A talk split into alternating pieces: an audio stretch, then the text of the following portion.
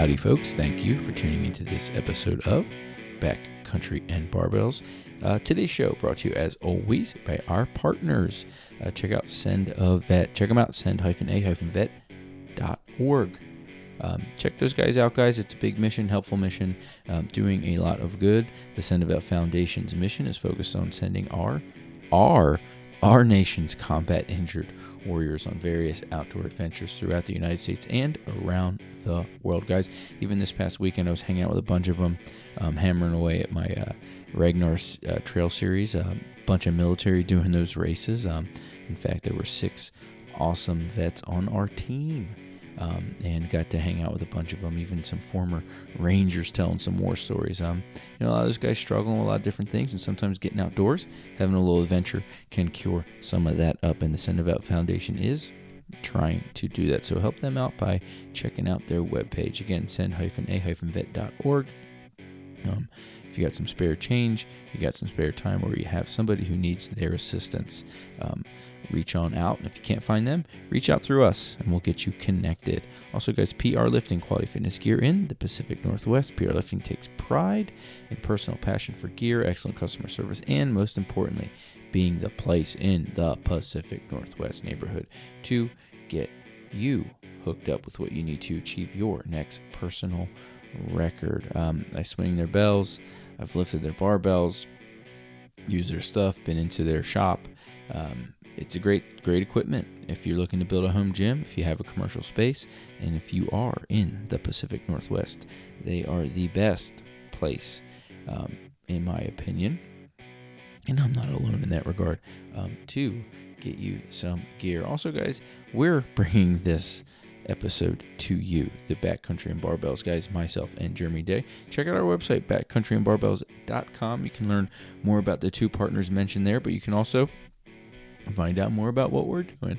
Um, we have some programming options like our base camp program if you're still looking to do that elk camp scramble. Um, there's some programming options there um, that can get you sorted out, um, along with learning more about what Jeremy and I are doing.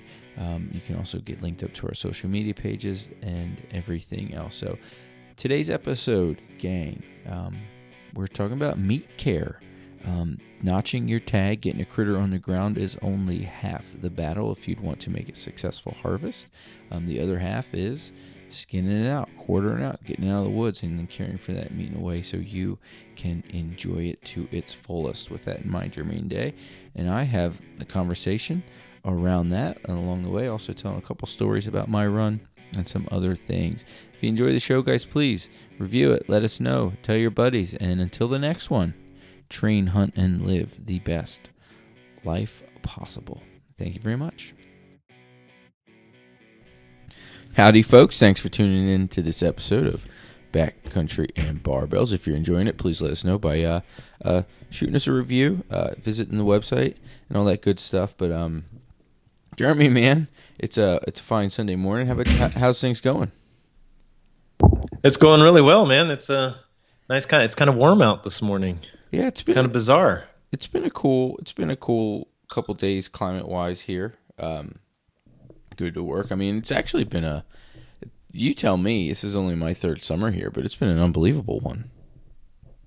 Yeah, this year has been really mild. Yeah, it's been mild compared to to um, recent ones.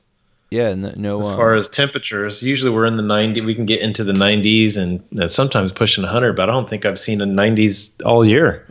I don't think so. Except either. for in May, I think. yeah, and then um, even fire season doesn't seem. I mean, I remember. I can remember last year. I or definitely last two years. Um, those wildfires being a lot more prevalent uh, to the north and th- south of us, and they don't seem to be happening. I know we're coming into the really dry part of the year, so hopefully that continues. And I'm not um, butchering that up. But even in that aspect, we seem to be doing okay.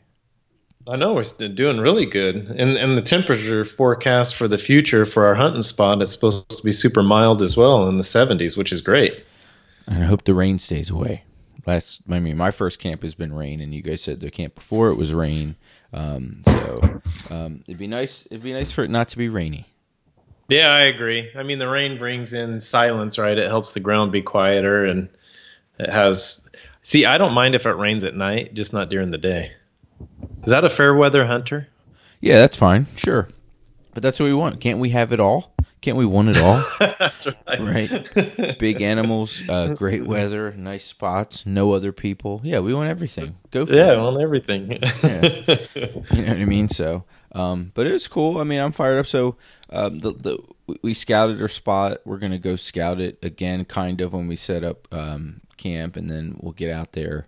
Um, uh, really close, uh, just following the gram and um, looking at things on the internet and reading articles. It seems like everybody is getting charged up for elk. I mean, some seasons have some seasons have seemed to kick off already.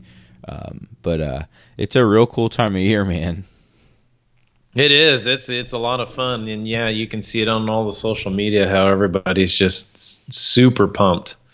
It should, and it should I be, am as well, man. it should be a good year. I mean, um, even even at the race I was at this weekend at Chris, at um, um, kind of, I, I want to believe Enumclaw is probably the closest town to where our race was, but it's out at Crystal Mountain, which is a really neat spot where you can ride some gondolas and get some amazing views of of I mean unbelievable views of Rainier and all that stuff around there. But um, you know, we even I brought my elk calls and was kind of tinkering with folks, and I'm reading Bugle magazine as I'm in between in between loops of my run, and then uh, I got a text from a buddy. He goes, "Mobilize Joe. There's a there's a herd of elk under the gondola." And uh, even even with like three thousand people um, uh, falling into um, Crystal Mountain Resort. I mean, there were still some critters. I mean, I I know one of the definitely um, one of the runs was a bit of a backcountry run coming down the gondola at Crystal Mountain, and uh, I know I ran through a nice wallow and stopped for a moment and saw. I inspected the wallow for a moment and found some nice bull scat around there. Didn't see any rubs, but the scat looked pretty pretty fresh, and the wallow looked perfect. Um, but again, three thousand people. I was af- I was um, surprised we saw any elk, but uh, there were there was a small herd still lingering under the gondola, and I think they went and hidden to the hidden to the pines for a bit. But they seem abundant right now, man. Even out here in Washington. I know, man. It was kind of wild when we went and scouted. We saw quite a few head of elk, and 20 of them were calves, which I've never ever seen that many calves during, um, you know, on a on a weekend scouting trip. Yeah, and for me, I, I was surprised even when we went scouting or even on my run, the the lack of predator sign, which was nice. I mean, I mean, I remember when we went turkey hunting, it was just bear, bear, bear, bear, bear, bear. You know, Yeah. coyote, coyote everywhere. You know what I mean? Even some, even some cat. And uh, man, it, even, but that's been that's been small. I mean, am, am I wrong on that? I mean, I don't see as much predator sign as I've seen in the past when we've gone out. Yeah, no, I didn't see that much. And the one thing I didn't see were um, the wolf tracks. A couple, two, three years ago, I saw the wolf tracks. So maybe, hopefully, they moved out. Okay, keep moving, boys. Leave, Yeah, leave the elk for us, right? Well, cool. But I'll I'll sit here and let you know that as I record this with you, Jeremy, I'm standing on uh, very tired legs. Um, so, so Are they pretty sore, huh? yeah, it's it's a good sore though. It's the it's it's uh, the sore from effort and um, uh, yeah, that the the trail run that I've been training all summer for uh, was last night, and the the team did pretty good. Um, the event was excellent. I would say anyone who's interested in putting something like that's competitive on the calendar, especially if you're in this area, um, these Ragnar trail runs are really cool. They'll have two actually um, next year, I think at this time. Uh, they'll have one in Bend, Oregon, and then the one that I just did. Uh, but but they're excellent. They're um it's it's the coolest running format. You pretty much camp and run, camp and run, and then you you you, you hang out with your buddies. It's and and get, get some work in. It's a good time. And is it a is it a team event? I mean, and timed and all that other stuff. Yeah, so the way it ends up working, um, there's different formats. So if you're a real maniac, you can do what's called a black loop format, where you and a partner just get tortured and do all kinds of big runs, and it's kind of kind of um, kind of like an ultra format where you're it's accumulating a ton. I think I think well over marathon mileage, and then um, the format that we did was a eight man team or excuse me, eight person team. Um, it was an eight person team, um, and we did have three. We had three three killer broads on the squad. Um, who got, Nice. who got after it? Uh, my wife being one of them. My wife, um, her friend, and then um, this this maniac Kasha. Kasha is Polish born. Um, in fact, uh, if you follow my Instagram page, I was actually training with her um, her father, who just competed in the weightlifting world championships uh, uh, two or three weeks ago. At 72 years old, this guy plays silver medal um, at the Wow. Masters World Championships in his age division. Pretty cool, Polish born feller, but Kasha is a straight beast. Um, and then um, five other folks. Um, so we had a we had a cool military mixed team. In fact, everybody on that team was military except me and another spouse. Um, so our team did good. We we took second in the military division, and then we took um, 18th overall. And I when I texted you earlier, I 350 teams had signed up, but it looked like it actually got whittled down to between whatever. So we were just shy of three. We were just shy of 300 teams. So our team did really good. We uh we did um we completed all of our loops in uh I think 25 something hours. Um and our team did cool. We took 3 hours off our time from last year. And um the the, Oh, fi- the wow. yeah, the five returning members took it serious and uh we um we shaved we shaved a bunch of time off our loops. And so on the format, I mean, you're running on backcountry type terrain. Uh, it's just like the trail systems. Oh, yeah, up yep. and down elevation. And Yeah, so the way they the way they end up doing it is um, there's three loops. One loop is um, three mile loop, one loop's a five mile loop, and one loop's an eight mile loop. And yeah, you just you run on yeah the, the green, yellow, red loops, and yeah, it's they're uh, it's trail running, so it's not like it's none of it's on a road.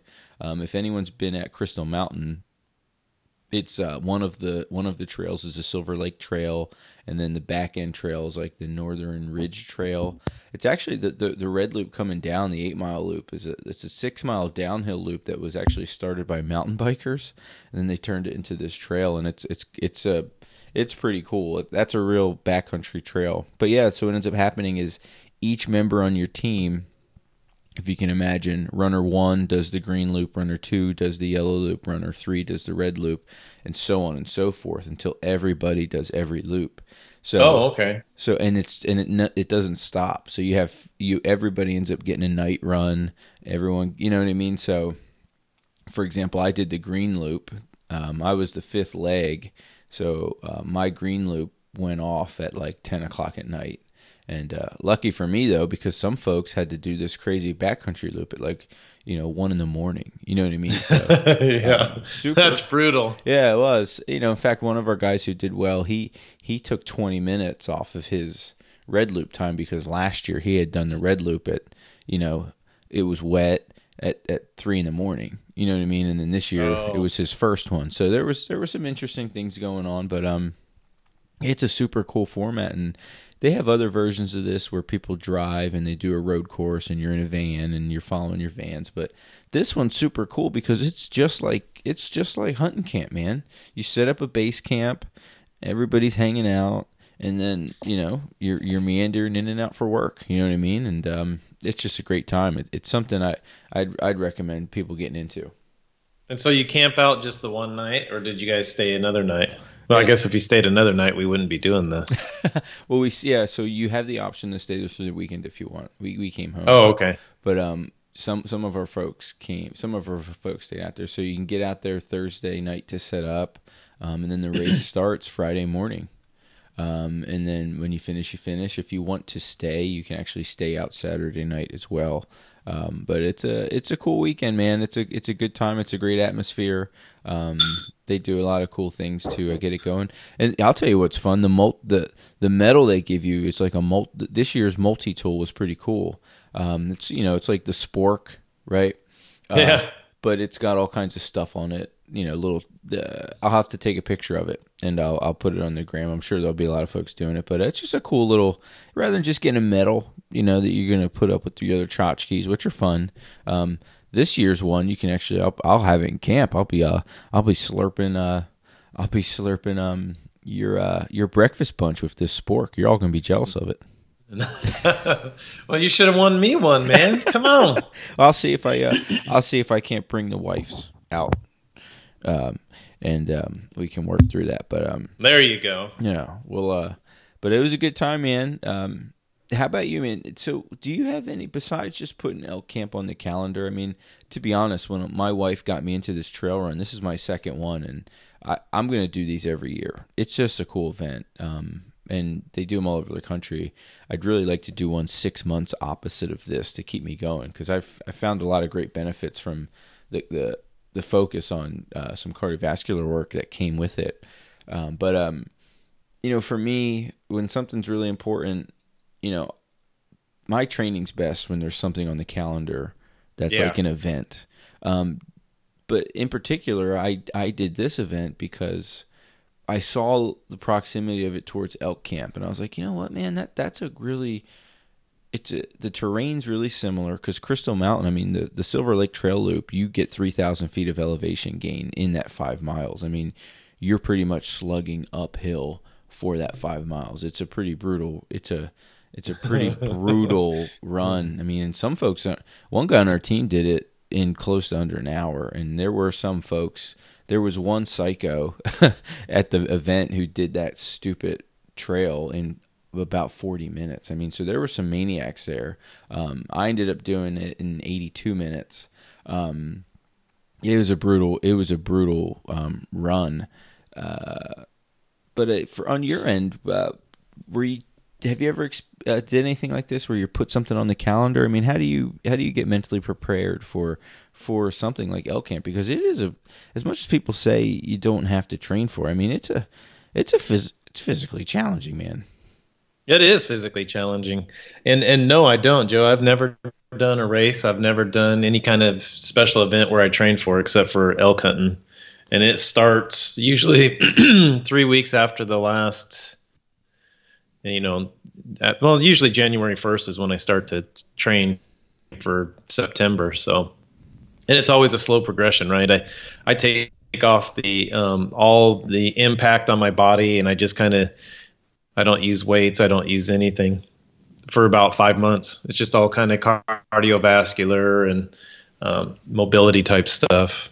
Just because as I as I get older, you know, I can tell that my body's wearing down. So I try to minimize the impact. So the last four or five months, um, I'll start I'll start to introduce the um, impact kind of stuff. So you get into some resistance training or, or lifting weights. Um, exactly.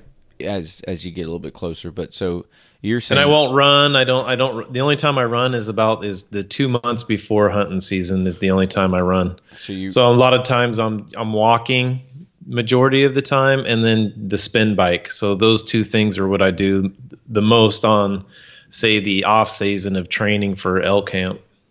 And then as it gets closer, you'll ramp things up. So when you do the resistance training, is most of that just to that that's mainly to get used to the pack or and get ready for the pack out and, and the terrain. Yeah, exactly, and also just to keep the muscle you know active and um, keep them kind of somewhat strong right? Because if you don't do anything then i go to work in the yard and lift up the stupid rake and i have to use it for 30 minutes and then i'm sore for a week. So i just try to keep everything where all those muscle groups are always um, ready for some type of action very cool well you know yeah you gotta you gotta be at the ready you know what i mean and um even that that increases more when you're when you're trying to you know, run up mountains and chase and chase elk and, and, and drag them out of the woods. I mean, it's no easy task. Um, but with that task, I mean, the reason we want to do it is um, the, the, the benefit is is is the meat. The benefit is is the memories and the critter. And um, you know, I've always just found that the the more you can the more physically prepared you can be, the more resilience you can build, and the, um, the more capacities that you can go into the woods with. I just think you yeah. you set yourself up to have a better time and, and to not to not hurt yourself. I mean, you know, again going back to the the Ragnar race that we just did, I think there were a few injuries where people just bonk out on the mountain, and you know they end up slipping on this, and it's dark, and you you break your ankle, you know, and and you know you can look at the root cause and say, oh, you know, a root jumped out, I didn't see it, and I tripped and fell. But there's a lot of reasons alertness falls down, and I think fatigue is part of that. You know what I mean? I mean that that my hardest day in the woods at elk camp last year, I fell the most, um, but I think it was also because I was fatigued the most, and all all of a sudden sensory sensory production and, and your ability to see what's around you goes down. You, you get careless and bad things happen. So, um, you know, yeah, and you're trying to chase somebody or you're, you're with someone that's just go, go, go. And yeah. you're trying to keep up with them. And it's just like, yeah, you get more fatigued and then stressed. Right. Yep. So exactly in my mind, it's like, you know, I'm always caught in this conversation because I don't think you have to be Cameron Hanes. I don't think you have to, be training for Mr. Universe or you know doing CrossFit, but I really think everybody all year should have something almost every day that is some sort of like uh, movement practice and some sort of you have to have a movement practice that guides you and that's not to say you have to do a killer workout to do it but just like you said it could be a mobility practice it could be a weight practice and i think what i've fallen into this summer where I've had this kind of hodgepodge mix where I was pretty much getting. Um, this summer was excellent for me. Um, as the week rolled, I would get at least two jujitsu sessions, two weight sessions, and two cardio sessions every week. And some days I would double dip, and some days I'd get more in than that, and some days would be longer. But I really felt like that was a really good mix, and I'm I'm I'm super excited um, for Elk Camp this year, and um, uh, I'm ready to chase those those those those big critters down, man. I'm ready to I'm ready to get them. I can't well, we're gonna have to do it. well, because it's uh it's big country, and um you know there's lots of road systems where we hunt, so you know you got to get away from those guys, and to do that you have to hunt the steep, nasty, ugly stuff. But there's um there's fruit in those up there hills. fruit in up there hills. Yeah, I was looking. I was watching a Randy Newberg e scouting series, and uh, there's some cool it, it actually walks you through a deep dive into the e scouting thing, um, the e scouting um, aspect of not just using onX when you're in the field, but you can use it in prep for it to really help find different areas. But one thing he said is there, he cited some real research that showed that these elk do get away from busy road systems. They don't seem to like vehicles. They don't want to be around that. They they really seem to be animals that prefer solitude in the woods.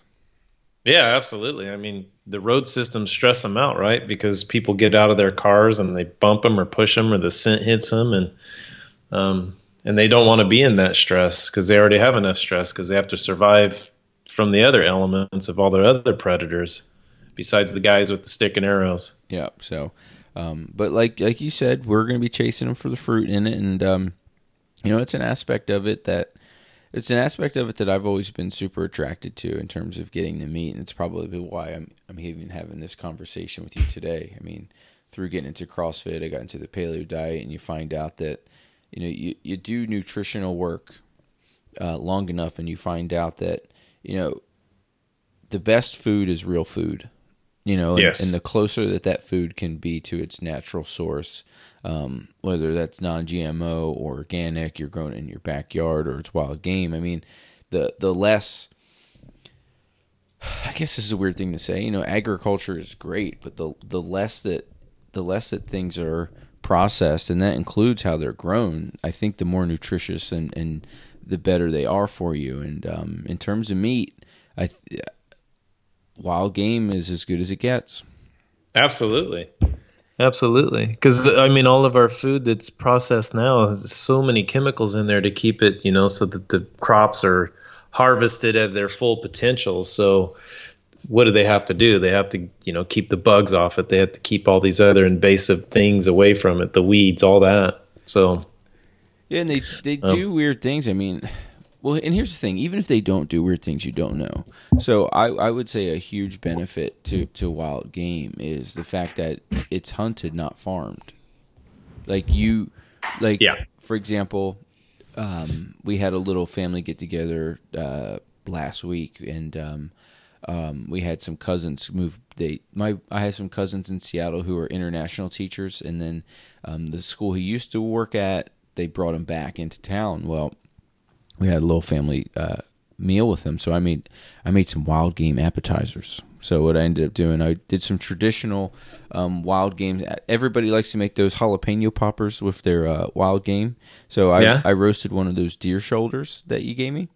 Uh-huh. Um, and uh, I shredded, I shredded and kind of um, barbecued the shoulder, the little roast, and um, made little jalapeno poppers with the wild game. And actually, here's here's how I set it off. So uh, I have the I have the jalapeno popper, really thin schmear. Some people overdo the the cream cheese, so little thin schmear of cream cheese, then the shredded um, shredded venison, and then th- to top it off, I put some Marionberry jam on top, just a little bit. Ooh, yeah. Um, Yummy. People went crazy for them, and then the other one I did, I did a really nice stuffed mushroom um, with with the other bit. But uh, you know, it was cool telling people where it came from. I mean, yeah, my buddy shot it. Um, he, him and I and his son cut it up, and then I processed and cooked it. That's it. There was no there was no other story to be told, and now it's here. Yeah. you know what I mean. Like you know Yeah. when you buy the grocery store meat, you know nothing nothing wrong with it. Again, again, not everybody can get in the woods, not everyone can afford organic. Not every you, you eat what you can, but you know when you pick up that package of ground beef, or you pick up the package of you get that New York strip at the deli counter, it's like okay, how did it get here? You know, where was it flown from? Who did it? Who cut it up? You know, you see horror stories of, you know, uh, you know, the steer enters the the processing plant, and then who knows how many tens of hundreds to potentially thousands of hands or miles that that food has covered or what's happened in between. So with with wild game, I mean, the biggest benefit is you know exactly you've seen it alive. You put it down. There's no there's no story to be told. You know what I mean? It's a really simple one. Yeah, and you're tromping around in his grazing grounds. Yeah, and you can all tell what it eats, right? Yeah, exactly. So um, I think I think that's a big one when you talk about it. But w- with that big benefit there, you want to take care of it right. I mean, so Absolutely. and, and time of season matters. I mean, w- hopefully things stay mild for us, um, so we're not in a rush for, for meat spoilage. But uh, let's say let's say things warm up for us, or you know, there are folks listening to this who might be in some some desert or high desert situations or warmer climates when they get that first animal down, and um, it'll be downright hot. You know, um, so well, preservation tactics. You know, animals down. Um, what's the first step in your mind, Jeremy, to making sure that you can get as much of that wild game home as possible? Well, you want to get that. Um, you want to get it as cool and dry as possible, as quick as possible. So you want to get it off of. Um, you want to get it skinned, get it hung in the air, and start letting the um, air circulate around it and cool it down. um, and some, you know, temperatures vary from wherever you're hunting. If you're hunting in the high country, you know those higher elevations, four thousand and up.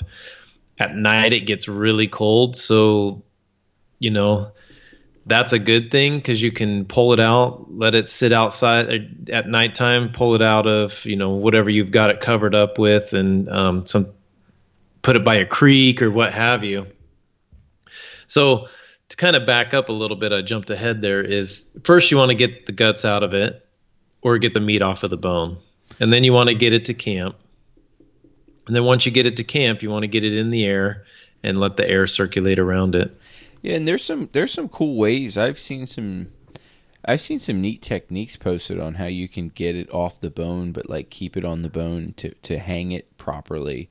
Um, and and even even game bags can be helpful. I mean, if you're if you're if you're in a snowy cold spot, you you have a little bit of um, you have a little bit of leeway because it's just colder. But if if things aren't dropping down, I think um, I think that's when you might want to even pay attention to maybe figuring out, looking at some real technique. I think Remy Warren posted a really cool um, story or video, or he's got a great co- podcast that's out, and he talks a little bit about this. He's got a cool, cool deboning technique where you can still use the tendons to hang it um, if you're in an interesting situation there. But the other thing too is to consider your game bags that you're using you know just like just like I like to wear wool because it's got a nice wicking material or or our our synthetic fibers dry quicker um, your game bags can be the same way so if, if you're if you're if you're thinking in game bags and don't have it yet I, I would consider you know maybe paying up a little bit for a nice synthetic one because yeah it might be a lot more expensive but that better game bag is going to wick moisture away from that um, from your meat that's so precious. Well, absolutely, and you should always put your meat in game bags anyway, just because the flies will get in there and hatch, and then you could get the meat will spoil. And I mean, you can read stories online about how people, you know, thought that they could leave it up overnight, and um, the flies got on it or whatever, and then three days, four days later, they get to the butcher and um, the meat's spoiled because the flies have um, hatched their eggs in there and the maggots have already gone to work. No good. Yeah, so you you really want to get it in the game bag as fast as you can and, and, and really get it hung up in the air. And then if you have the advantage of um, being by a creek, um, you want to get it maybe hang it up down by the creek during the day and then um, pull it away during the night because the temperatures are usually are stable around a creek systems. I mean, everybody's hunted and it's been 90 degrees, and then you go down by the water and you're like, oh my gosh, this is so refreshing. It's a lot yeah. cooler down here because that water will do its own microthermals, right? So, um, but yeah, those are those are some of the best, better tips. And if and if you're not by water and it's you know it's hot and it's getting hot at night still you really want to consider just packing it out and getting it um, to a cooler eh, um, as fast as you can. Uh, our area, you know, it's pretty mild temperatures. You, it'll swing sometimes and during the day it'll be 85, and but at night it'll be 50, 45 or 50 degrees. So we'll get the meat off of the bone. We'll hang it up for maybe a day or so or two, and then we'll shoot it down to a meat locker which is an hour and a half, two hours away. Yeah, and that's exactly what we did. I mean, I remember last year we packed that guy out late. We well, we packed that cow, that that gal out late, and um, we we found a nice creek, and we just kind of okay, this is a good spot. It's nice and cool here now, and then we went and got it, um, and then we had her in camp. But yeah, just it's just being prepared there. So maybe even like it might be smart too. Then I guess as you're e scouting and looking for your spot and considering some of that, I mean you know, if if you do know it's going to be warmer climates, you know, obviously you're going to be looking for water because you know the animals need them. But I guess another benefit of finding a cool water source or keeping a water source by camp is is so, you know, maybe if you want to limit time shuttling your meat to the locker, if you found the right spot and you're willing to do some work and move it around a bit, going from creek in the day to back at camp at night, you can probably keep it keep it pretty cool and, and be out there for a few more days. Absolutely. And in those mild temperature areas, it's just good to keep it down there all day long because that temperature is going to be the same yep. um, down there. And it's amazing. I mean, the meat can last quite a while in 40, 50 degree weather. And, and you know, at night it cools down. Then maybe maybe you're not in an area where the temperatures i mean it's it's constantly warm so you hang it up at night and then during the day you throw it down underneath the tarps and throw a bunch of um, extra blankets or whatever you have over that and then keep it cool next to the ground. And then when nighttime comes again then you pull it up and get it up in the air and always always keep it in the shade during the day in an area that's nice and shady. There it so is. the sun doesn't beat down on it and um, and cook it really right?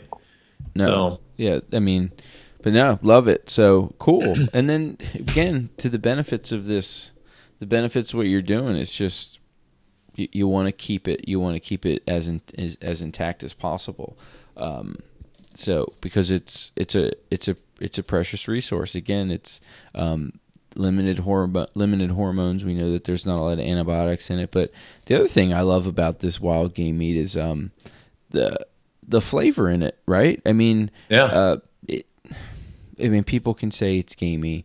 People can say it's tougher. Um, you can say lots of things about it, but part of the reason those qualities are there is this animal was actually doing stuff. I mean, if you look at elk, they are on the move a lot. They're exercising better. They're leaner, and and with that movement and and that lifestyle, and them actually eating different different things rather than all eating um, selected feed just so they can have a particular flavor profile. I mean, these are wild animals. They get they're they're different, um, and and it tastes good, and, and you want to you want to capture that um, as much as possible. Um, right. I mean, you you smelt it when we came down off of the the there's hill. Like sweetness and, to it. Yeah, it was pretty amazing. It's it's like, oh my gosh, that smells so wonderful, and it does. I mean, it's it's pretty Excellent. interesting. It tastes just the same too. Cool. I mean, it's to me. No, no. I mean, I would give it a try. I mean, and, and you can get one. I mean, and even how you kill it. I mean, it, it will impact it. I mean, um, I, stress is a stress is an interesting thing, and I think even with an animal, that's why you want to be proficient in how you're going to get the animal down and and efficient because the quicker that kill happens, and even if you kill that animal when it's not stressed at all. I mean, in a perfect scenario, the animal has no idea you're there.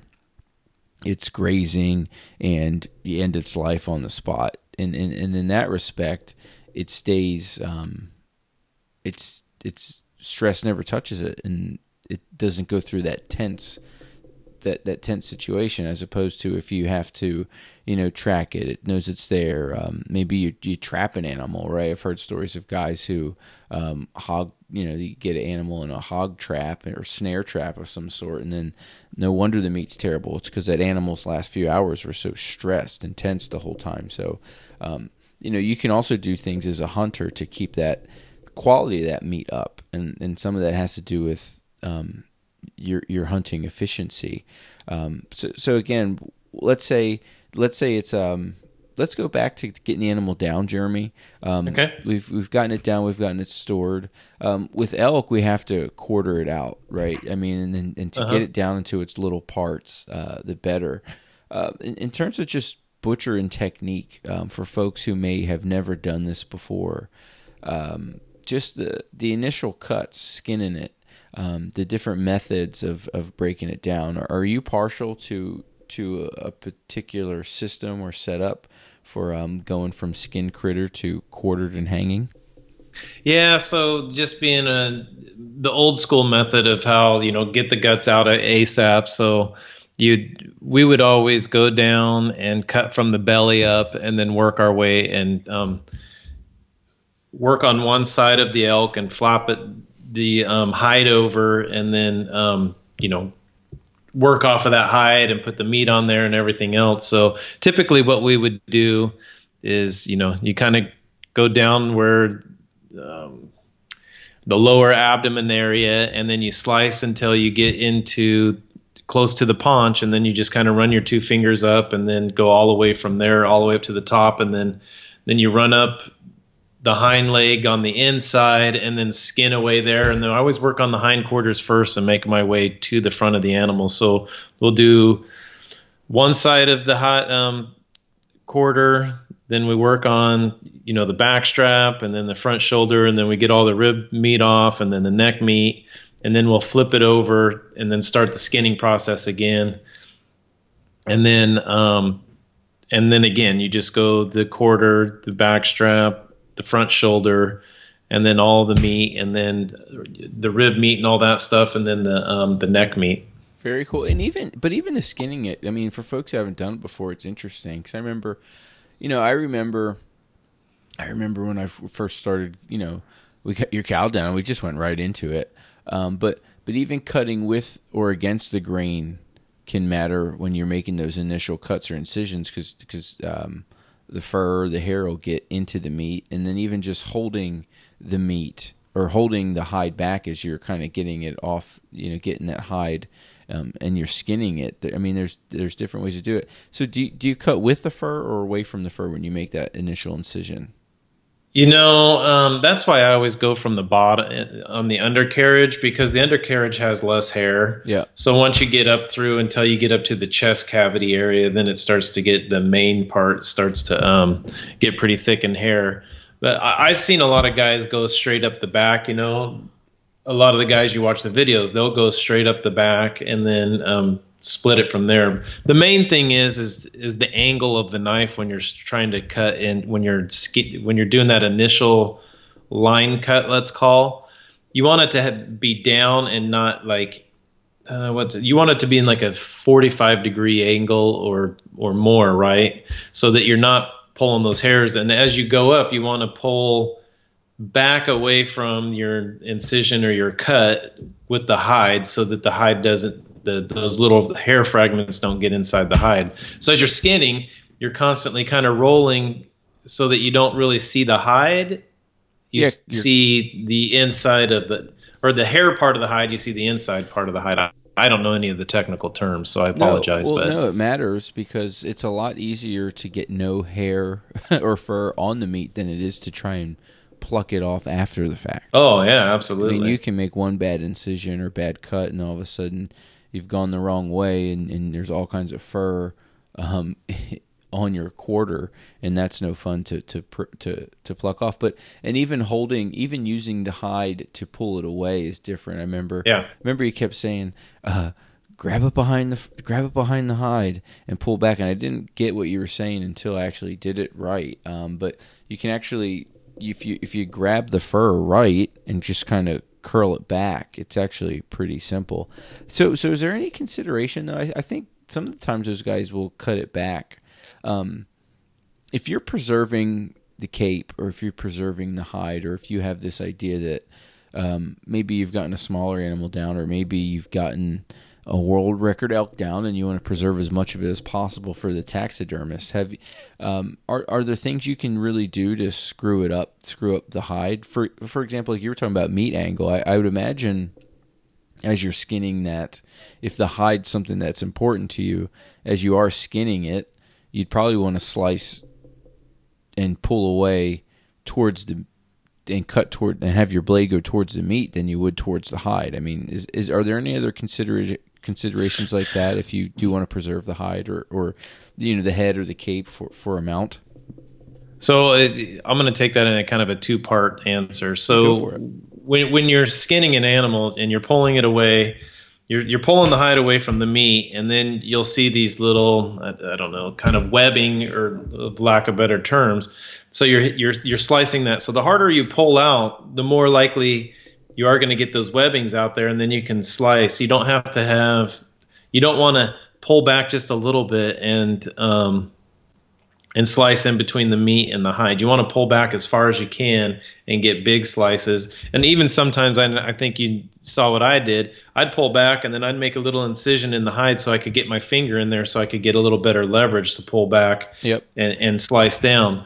So that's how when you're skinning an animal, that's kind of the, the the premise of it. You want to just pull it back as far as you can because sometimes in, in some parts of the animal you can literally just pull it and not even have to make those little big giant you know slices, Slices. in between the meat.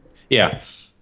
But when you're trying to if if you want to have you have your trophy and you want to mount it, there are things you want to do. A lot of guys that's why they'll go up the back side of the animal is so that um, they can split it apart and then you won't see when the taxidermist does his job on stitching you won't see those stitches Because I guess there's a natural seam in the critter at that spot you're trying to work with. yeah there's a natural seam but plus the animal is up in the air on your wall and you're not going to see the backside of the animal Uh, so if you gotcha. if you do an incision on the on the lower belly chest area like i had told you that that's the traditional way i do it Yeah. you'll usually want to stop right where that chest cavity is and, and then you go hard right and hard left and you go around and then you go up the legs and then you skin and pull back I gotcha. Because they're trying to preserve it for the mountain. I guess depending on how big the mount is, or what you want to throw on your wall, or what you want to see, you just for for for viewing sakes, it doesn't look like a stuffed animal or something. You want it to look as natural as possible. You're trying to keep keep where the taxidermy has to do cleanup work, where someone's not going to be seen anyway. yeah exactly That makes sense. I was I was wondering. I was like, okay, that that makes that makes it good. That makes that makes good sense. Um, but i would go up the back i mean if you have a trophy just you know go, go up the back and do it that route and then you just slowly skin around and then down so that way um, you preserve everything because you can go a little too far up on the chest cavity too Very cool. Very cool. No, that makes that makes a good amount of sense. Um, and and two, I mean, it's funny when you get into this and you talk about pulling here, cutting there. It's funny how natural it seems to to work. I mean, it, the the craziest part about you know butchering butchering your cow last year or working with your blacktail um, was just like it was super humbling to me that something so tough and something so cool and something th- that was so alive a moment ago, it kind of just turns into this meat bag Um, and but but in a weird way, that made me think of myself differently. If that makes sense, like yeah, I know. It's like, oh man, you're you're invested now, and this is the whole part of the processing. Yeah, but so. e- but even going through that processing, I was like, well, I would not be that hard to process. Do you know what I mean? Like once right. you get into it, like there's a there's a we- really weird um, there's a really weird uh, humbling that goes along with doing that yourself and and seeing where that that that meat goes and, and comes from and and whatnot. But um, well, very cool. Uh, can, I, I, think we should talk about quartering, how to quarter too. Oh yeah, no, go. That that was going to be the next spot. So oh, you know, okay. you get the hide off, um, and now all of a sudden you're you're, you know, if you've seen Rocky, you know he's in there pounding his fists on you know a, a half a cow. I mean, you have that. You know, maybe you have the you have a full animal down. Um, you're not going to get that out of the woods. Um, you know, in one one animal. I mean, I guess with some some whitetail or mule deer, I mean, you can do that and just get the whole thing back to camp. But with elk, you're you're definitely probably going to be quartering. Unless you're like, what was that story Dirk told us? So his dad brought a trailer in, and they got it on the trailer, his first one. yeah, they were able to pull it up into the truck or something, and pretty unbelievable. By the way, yeah, um, I think that's only happened um, two, maybe three times in my whole hunting career. You've seen a whole a whole a whole elk come. That we've able to get a whole elk out, but I mean, it took a lot of work. One year we um, how'd you do the it? country was so steep that we um, we parked the truck up and backed it down. We nosed the truck up into the. It was on a road. So we nosed the truck up a little bit on the opposing side, and then there happened to be another skid road up top. So my brother-in-law drove his rig up to the top of that, and then we did a come along from his rig all the way down to the elk, which was about 40 yards, 50 yards in the clear cut. And then we just pulled that sucker all the way up into the other truck that was down below. that's awesome. And that's yeah, so I, you, I've seen some folks do like a meat pole thing where if you if you have enough guys and you can find you know a, a small tree or something, you can kind of tie it yeah. up and you can gut it and do that. Um, and carry. They have chainsaw apparatus apparatuses that will you know that are like on a come along, and then you can pull them. Guys will do that through the woods. Yeah, did you were telling me? So yeah, so I mean, again, um, people can be innovative. I mean, yeah, I hate to offend some people, but that kind of um, that kind of redneck engineering approach to things, you can get some cool stuff done. But you were saying uh, a buddy of yours had a cool thing where he ended up using like a chainsaw motor to um, like a chainsaw motor pulley system or something.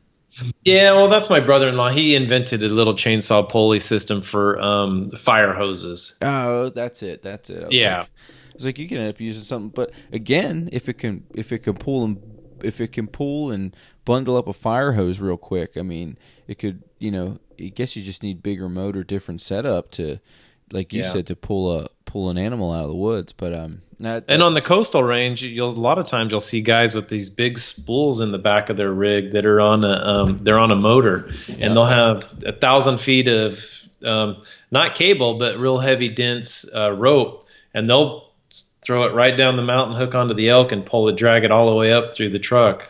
Huh. And all you have to do is have one guy down by the elk, maybe four or five feet away, and then he's got a hold of the rope. And always wear gloves, folks. Oh, He'll yeah. be holding the uh, the rope with his leather gloves and just navigating it around all the trees. Well, oh, so it's not so different than pulling timber up. Yeah, exactly. And that's what you see a lot of the times. It's the logger guys. Yeah, they're like, hey, if I can pull a, if I can pull a hundred foot tree up, you know, up this basin, um, I can sure as hell get an elk quarter up. So yeah, so I've seen a lot of different ways of people doing it. Me, I just like quartering it out because shit, that other way is just as much work as it is to quarter it out. And when you get it to the truck, you have to skin it and do all that stuff anyway. So, I mean, it's not as easy because you're not hanging it up in the air. I mean, definitely when you got it up in the air, it's a lot easier to skin an animal, but sure.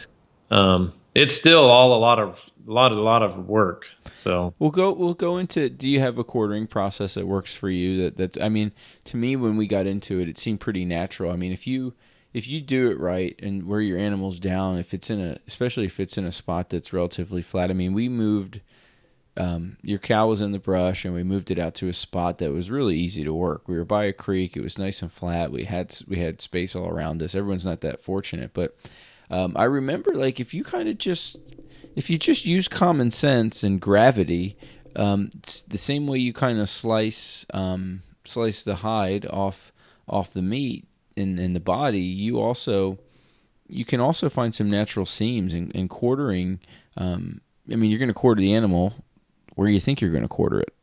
Yeah, absolutely. Well, you know, you kind of think of it as you work from the backbone of the animal in. So on a hind quarter, you're going to kind of find where that backbone is, um, make your incision, and follow that that line all the way down, and it'll kind of break off, and then you can fill with your knife, and then you go all the way around to the rump, and then back in, and then you open up that quarter, and then um, then you kind of ex, you know like splitting your legs wide open, and then you just follow the creases right down there, and you you'll literally will follow the meat, and it'll go it'll go nice and smooth. You'll know because you're not cutting against the grain of the meat. You're almost going with the grain a lot of times until you get to that, that part where um, it's the back strap and the hind quarter. Yeah, you're not when and, you're quartering. You're not cutting meat. You're like you said. You're you're kind of like you're you're pulling the seams of the different muscle groups away from each other, and, and right. almost just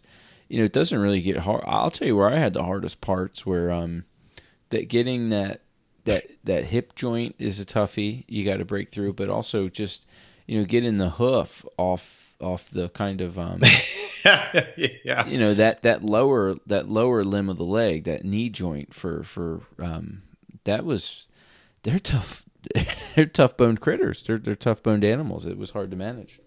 Yeah yeah. Some some people take bone saws. I don't like doing bone saws because it just fragments go everywhere but but yeah, that's a tricky one because you're just you're going in at that joint and you're cutting tendons and you're trying to find, and it's very tedious, right? Because you're trying to find each little tendon and we're kind of all tuckered out. You're you're always tuckered out when you're sitting there doing it too, but um, yeah, that part can be tedious for sure. And well, well and that's where gear can help. I some folks I've seen they use um, you know. You, again, you're trying to shave ounces and this and that, but they also they make some very small almost scalpel style blade knives that that are good for certain tasks. If you can go out there and if you have room for two separate knives, you can have your you know your your your your general hunting knife. But it seemed to me even when I would even when I got your blacktail home to tinker with on my own, I had a smaller hunting knife.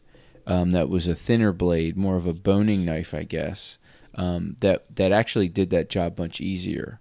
Um, but again, yeah. with practice, you figure it out. And I guess that was my thing too. My first time doing, it, I'm like, God dang, I can't get through this bone. And it wasn't about. It's not about going through the bone. It's about articulating that joint a particular way so you can cut the tendons away. And again, just to remind you, you know, we're just these biological meat bags. I mean, tendons connect bone to bone, and ligaments connect uh, muscle to bone. So in that sense, if you trim all that away, that that that that complicated joint will just kind of pop off itself rather than trying right. to work work against this because elk bones are elk bones are freaking tough. I could I was like I yeah, but um but uh, yeah, you spent a little bit of time on that one. yeah, you know.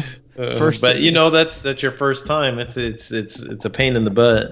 Yeah, yeah and then going back to the the hind quarter and and that socket you were saying, that's where you kind of want to work your way down is to that hip socket and then once you get there and you get that socket out you know it, will pop out all and then and then you just kind of cut down and you have one guy holding up that hind quarter and or even two guys sometimes and then you just get that meat out of there and then you're able to get your uh, get your meat into the um, game bags yep. pretty readily and then you follow the back strap comes out pretty nice and smooth. You just follow the bone and follow the ribs, and, and it's just kind of a, a U-shaped circular motion. So you pull the meat back in a 90 degree angle on that um, on the um, oh gosh dang it the uh, what is it? The spine?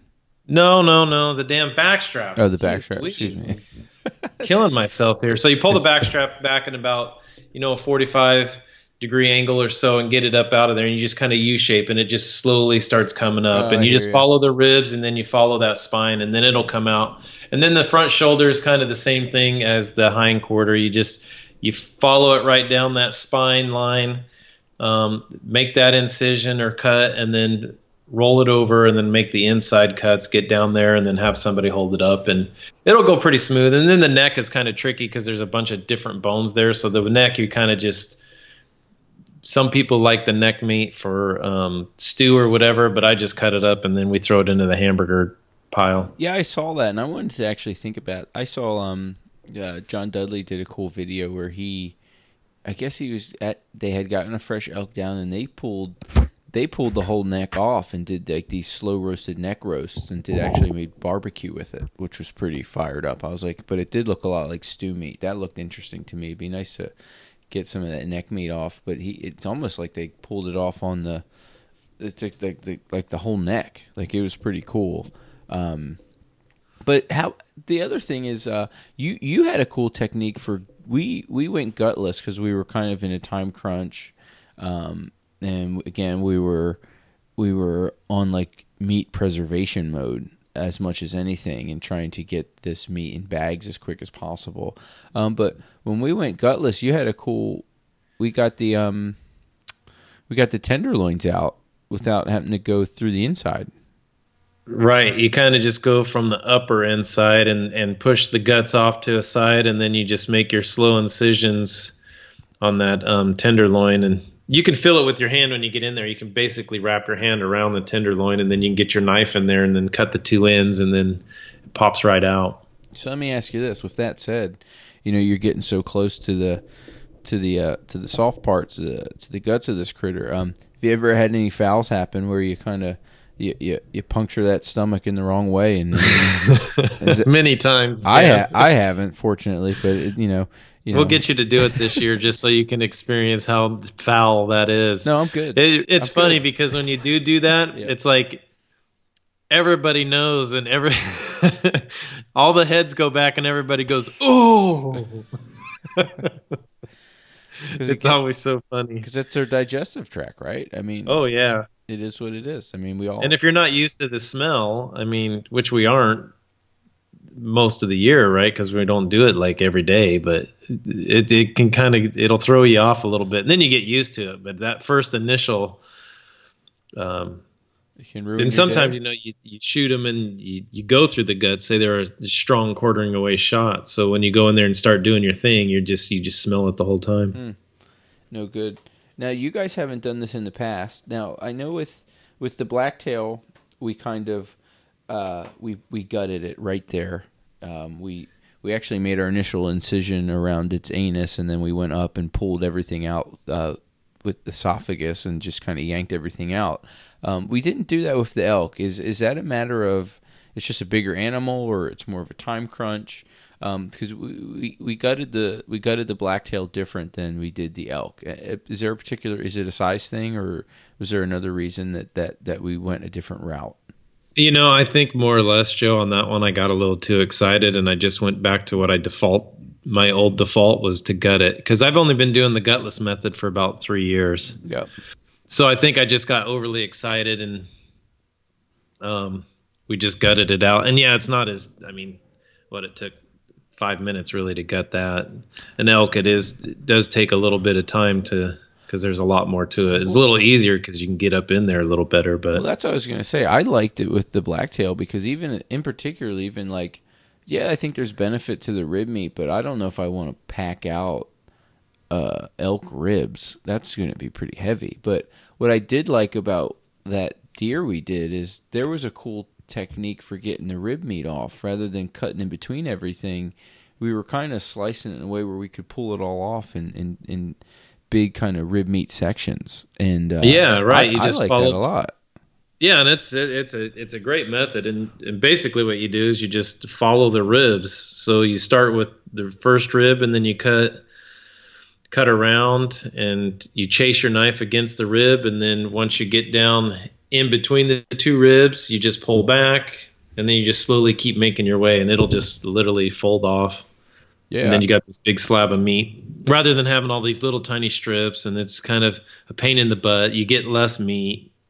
Yeah, that that method was awesome. And then two, I was pumped up about that because then we could actually pull pull all the guts out and get the liver and the heart, which were which were which were awesome. I mean, my my little girls right now when I when I pulled out the um, the deer shoulder and told them I was using deer meat um, to make the uh, to make the appetizers for the family party, my little girl Charlie, she goes, "Was the liver in there? I want the liver. That liver was good." and uh, they that's awesome. They they loved it on that liver on that blacktail was good. Um, uh, uh, I can imagine that the the liver and the heart on the elk will be just as good. That'll be my uh, if we get one down, that'll be my again. Just like I cook the the turkey heart, my contribution will uh will fry up that will fry up that liver and heart. It'd be good to do. Sounds good, man. And um, we might have six of them this year. I think that would be excellent. Let's do yes. that, sir. Um, but no, there's ton again, um, tons of benefits to this wild game. Um, in particular, um, you know, you know where it comes from. You know what it was doing. There's lots of reasons it's healthier for you. Um, you know, the flavor is uh, the flavor second to none.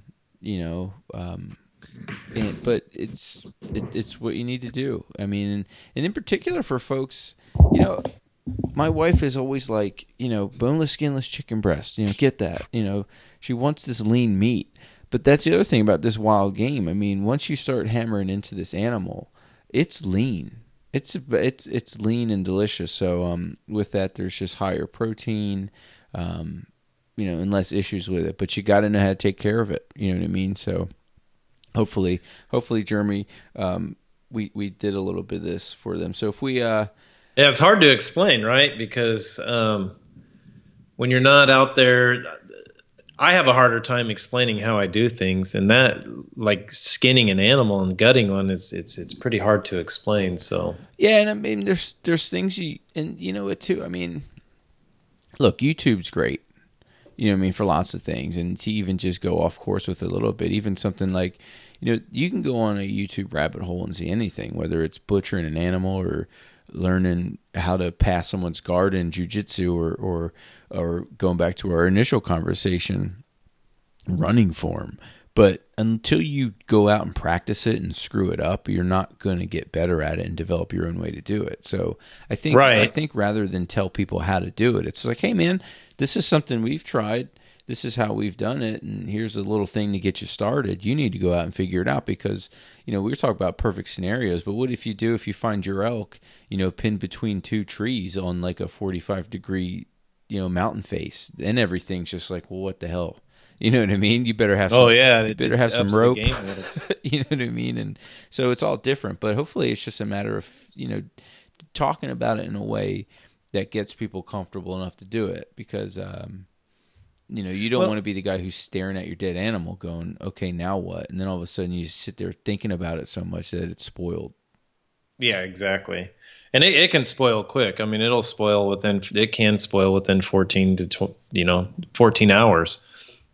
And what I would suggest to people is, you know, go and watch a video and then listen to this podcast on your way up to hunting and um, that way you kind of got a visual and then you got a reminder on your way up to camp on how to do it. Or even at camp in the evening listen to the podcast. Are there any tough things that you've seen that have surprised you when you've gotten into an animal? I mean there was a there's a brian call video that i got into a few months ago where he had got i guess a moose that had had a pretty nasty puncture. And when they started gutting this thing the the that hindquarter had a bit of I mean, for lack of a better word, it was like having a big whitehead pimple on you.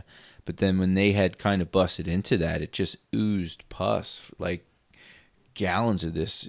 And you see it on video, and it's pretty incredible to watch. Have you ever, have you ever come across any like weird scarring, or you know, found someone else's broadhead from a previous year into any any story in that regard?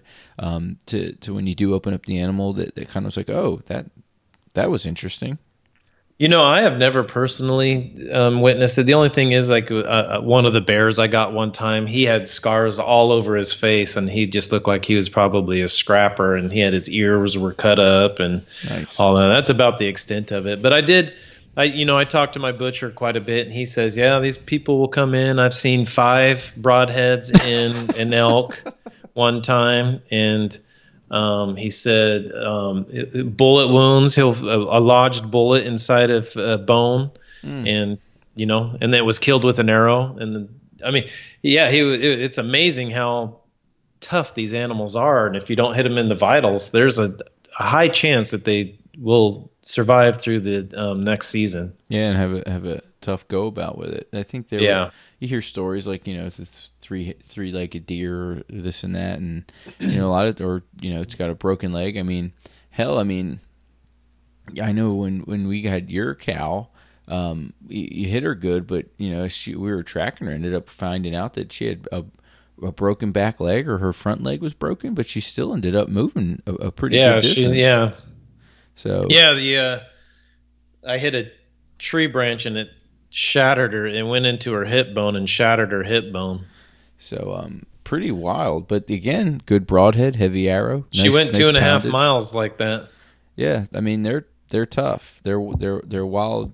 They're wild critters, and uh, with that, um, you should know a little bit about how you're going to pack it out, um, a little bit of how you're going to break it down, and be proficient enough to get it down. So, um, but uh, so if we're if we're reviewing this thing up, if we do our um our AAR, our after action review, um, eh, in terms of to me picking it up, it's just like you know kill it efficiently, um, get it off the bone and away from the guts quick, and uh, get it in the air. You know, what I mean, as quick as you can. However, that happens, um, and then you know quarter it out. But um, in terms of the quartering technique, Jeremy's, if we review this thing, the finer points for our folks um, as they as they take this episode away. Yeah, number one, um, you know, just follow the spine. That that's gonna you know be the best starting point for you to start doing your incisions or your cuts, and um, just kind of work around the meat. Uh, it it'll it'll it'll show you where to go. Really, I mean, it it sounds weird, but those elk are designed and built to move around a specific way, and those are your incisions and cuts will be able to follow those particular ways. So, um, and number three would probably be um, don't waste any meat. Get it all off of the animal, even if you're under time. Just you know, you owe it to the animal to get every piece of meat off of them and get it into your bag. So I, I like and a little thought. here, a little there on an elk can then turn into about 10 to 15 pounds. So, I mean, you're thinking, oh, I'm not going to get that rib meat. But then once you start pulling off a slab, you'll notice you got about three pounds, four pounds of meat.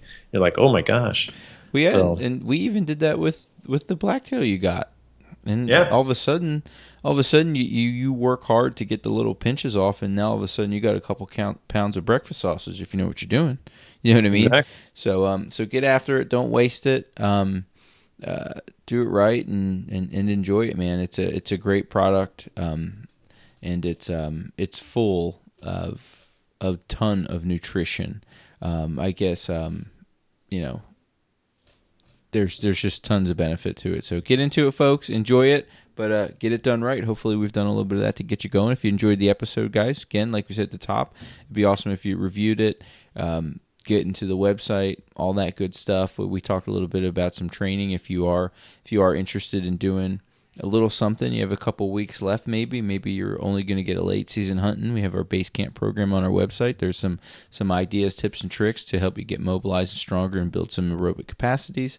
And um, no, man, we're we're happy to help you out. So uh, please let us know if we're hitting the mark and helping you uh, train, hunt, and live the best life possible. Jeremy Day, um, is as always great to talk to you. And until the next one, God bless America. get her done, folks. Fun times as always talking with Jeremy, especially when it's a great topic like breaking down your your meat, um, which hopefully you guys all get to do here coming up on this season. Um, but while you're thinking about that, you can also think about our show partners, our show supporters. Check out Synovet.org. Um, they need your help. Soldiers need your help, and it's a great mission. So check them out. Also, guys, PR Lifting, Quality Fitness Gear in the Pacific Northwest. Check those guys guys out. You should have a home gym. I'm telling you right now, you should start that home gym with some gear from PR Lifting. And also, guys, our website, please, uh, backcountryandbarbells.com. You can find all that stuff and more, including our base camp programs, review the site, all that good stuff, and review the show. Send it about, all that. Appreciate you guys. Until the next one, train, hunt, and live the best life possible.